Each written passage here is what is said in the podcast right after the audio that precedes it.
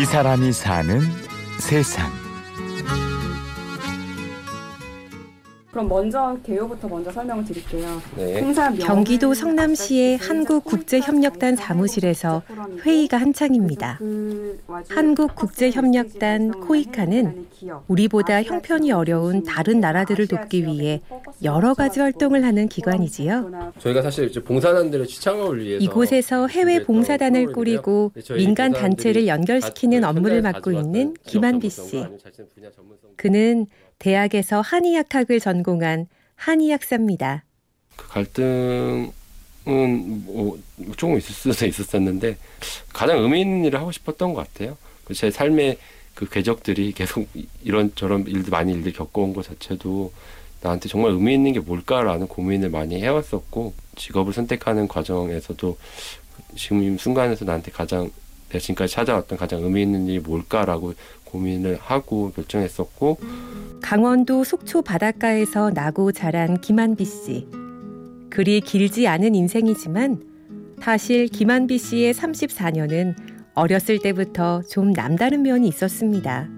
고등학교를 다니면서 좀 치기 어린 마음도 있었고 좀 세상에 대한 호기심이 더 있었던 것 같아요. 그러니까 매일 똑같이 반복되는 그런 공부가 아니고 뭔가 다른 형태로 세상을 배워나가는 방법이 있지 않을까라고 우선은 떠나보자 떠나서 세상에 뭐가 있는지 보자라는 좀 어떻게 보면 어리, 어렸을 때 할 수 있는 그 치기 어린 생각인데 무전 여행을 갔었어요. 바람이 불어오는 곳 교회 수련회에서 이제 거기서 도망을 갔죠. 집을 어떻게 보면 가출하고 떠났죠. 집을 가출하고 이제 무전 여행을 떠나가지고 당시에는 뭐 지금처럼 스마트폰 뭐 어플도 없고 지도를 사기에는 너무 돈이 비싸고 그래서 당시 학교에 사회과 부도가 있었어요. 아 이거라도 하나 들고 가면은 어떻게 길이라도 찾아가 되지 않을까 했는데 아, 실제로 많이, 많이 도움이 됐어요. 충주 그다음 에 음성으로 넘어갔을 때쯤이었던 것 같은데 우리 과수원 가서 과일 좀 따고 과일도 갖고 가고 내 용돈도 줄 테니까 복숭아도 이제 하나름 주시고 용돈도 몇만 원 주시고 제가 5만 원을 들고 왔었는데 돌아올 때 돈이 더 많이 남았 많이 남았어요. 단돈 5만 원을 들고 무작정 해남 땅끝마을로 향한 여행길. 아주 많이 걸었고 빈 기차역에서 잠을 잤고 모르는 사람들에게 차를 얻어 타고 밥을 얻어 먹고 그렇게 한 달간 세상을 보고 온 소녀는 고등학교 중퇴를 선언합니다. 이제 가출을 하고 나서는 부모님이 아얘 아이한테 너무 마음의 불이 큰 것 같다. 그러면 우선은 우리가 믿어줄 테니까 경험해 볼 만큼 경험해 봐라. 이제 그렇게 마음을 주셨던 것 같아요. 조금 사회적인 좀 소외와 차별도 좀 겪을 수 있었고요. 그런 과정들 중에서 많이 도와주셨던 분들이 계셨고 그래서 참 소외된 곳에서 어떤 변화를 만들어 가는 게 정말 아름다운 일이구나 그런 생각을 하게 되었고 배달 일을 하고 건설 노무 일을 하며 세상의 차가움도 많이 느꼈지만 소외된 사람들을 따뜻하게 보듬어주는 어른들을 보면서 소녀는 조금씩 꿈을 다듬어 가기 시작했습니다.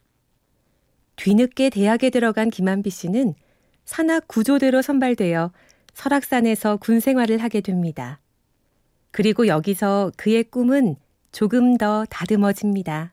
되게 안타깝게도 산에 와서 이제 스스로 목숨을 끊는 분들이 꽤 많이 계세요. 되게 안타깝죠. 그다음에는 암벽 등반 하시던 분들이 부주의나 실수로 아니면은 낙성을 맞거나 이렇게 해서 사망하시는 분들 보는데 그때 우선은 들었던 생각이 어떤 생명을 구한 일, 생명, 이 소중한 생명을 내가 어떻게 구하고 그에 도움을 줄 수 있는 일을 하고 싶다는 생각이 그때 많이 들었던 것 같아요. 아픈 사람을 도우며 살고 싶다는 꿈을 가지게 된 김한비 씨는 뒤늦게 다시 수능 시험 공부를 해서 대학 한의약학과에 들어갑니다. 그리고 그때부터 그는 틈만 나면 아시아와 아프리카의 가난한 사람들을 위한 의료 봉사 활동에 나섰습니다.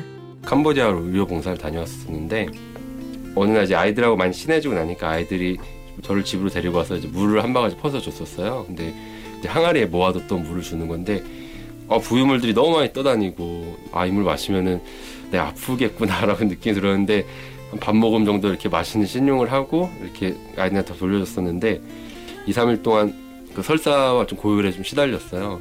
근데 문득 들었던 생각이 아 이 사람들은 매일같이 이 물을 마시고 있는데 이 사람들이 가지고 있는 어떤 어려움들을 해결할 수 있는 방법이 무엇이 있을까라는 고민을 그때부터 좀 많이 시작했던 것 같아요.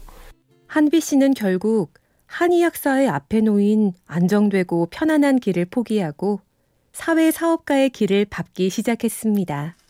그런데 한 가지 문제가 있었습니다. 시간만 나면 봉사활동 한다고 해외로 떠나버리는 이런 남자를 여성들은 잘 이해해주지 않았습니다. 하지만 임자가 있었습니다. 더 매력적이죠. 저한테는 이 사람이 인생 스토리 들었을 때 내가 하고 싶었던 그걸 했네. 어, 괜찮은데? 남다른 남자가 남다른 여자를 만나 남다르게 결혼한 이야기는 내일 계속 이어집니다. 이 사람이 사는 세상 지금까지 취재 구성 한재희 내레이션 임현주였습니다.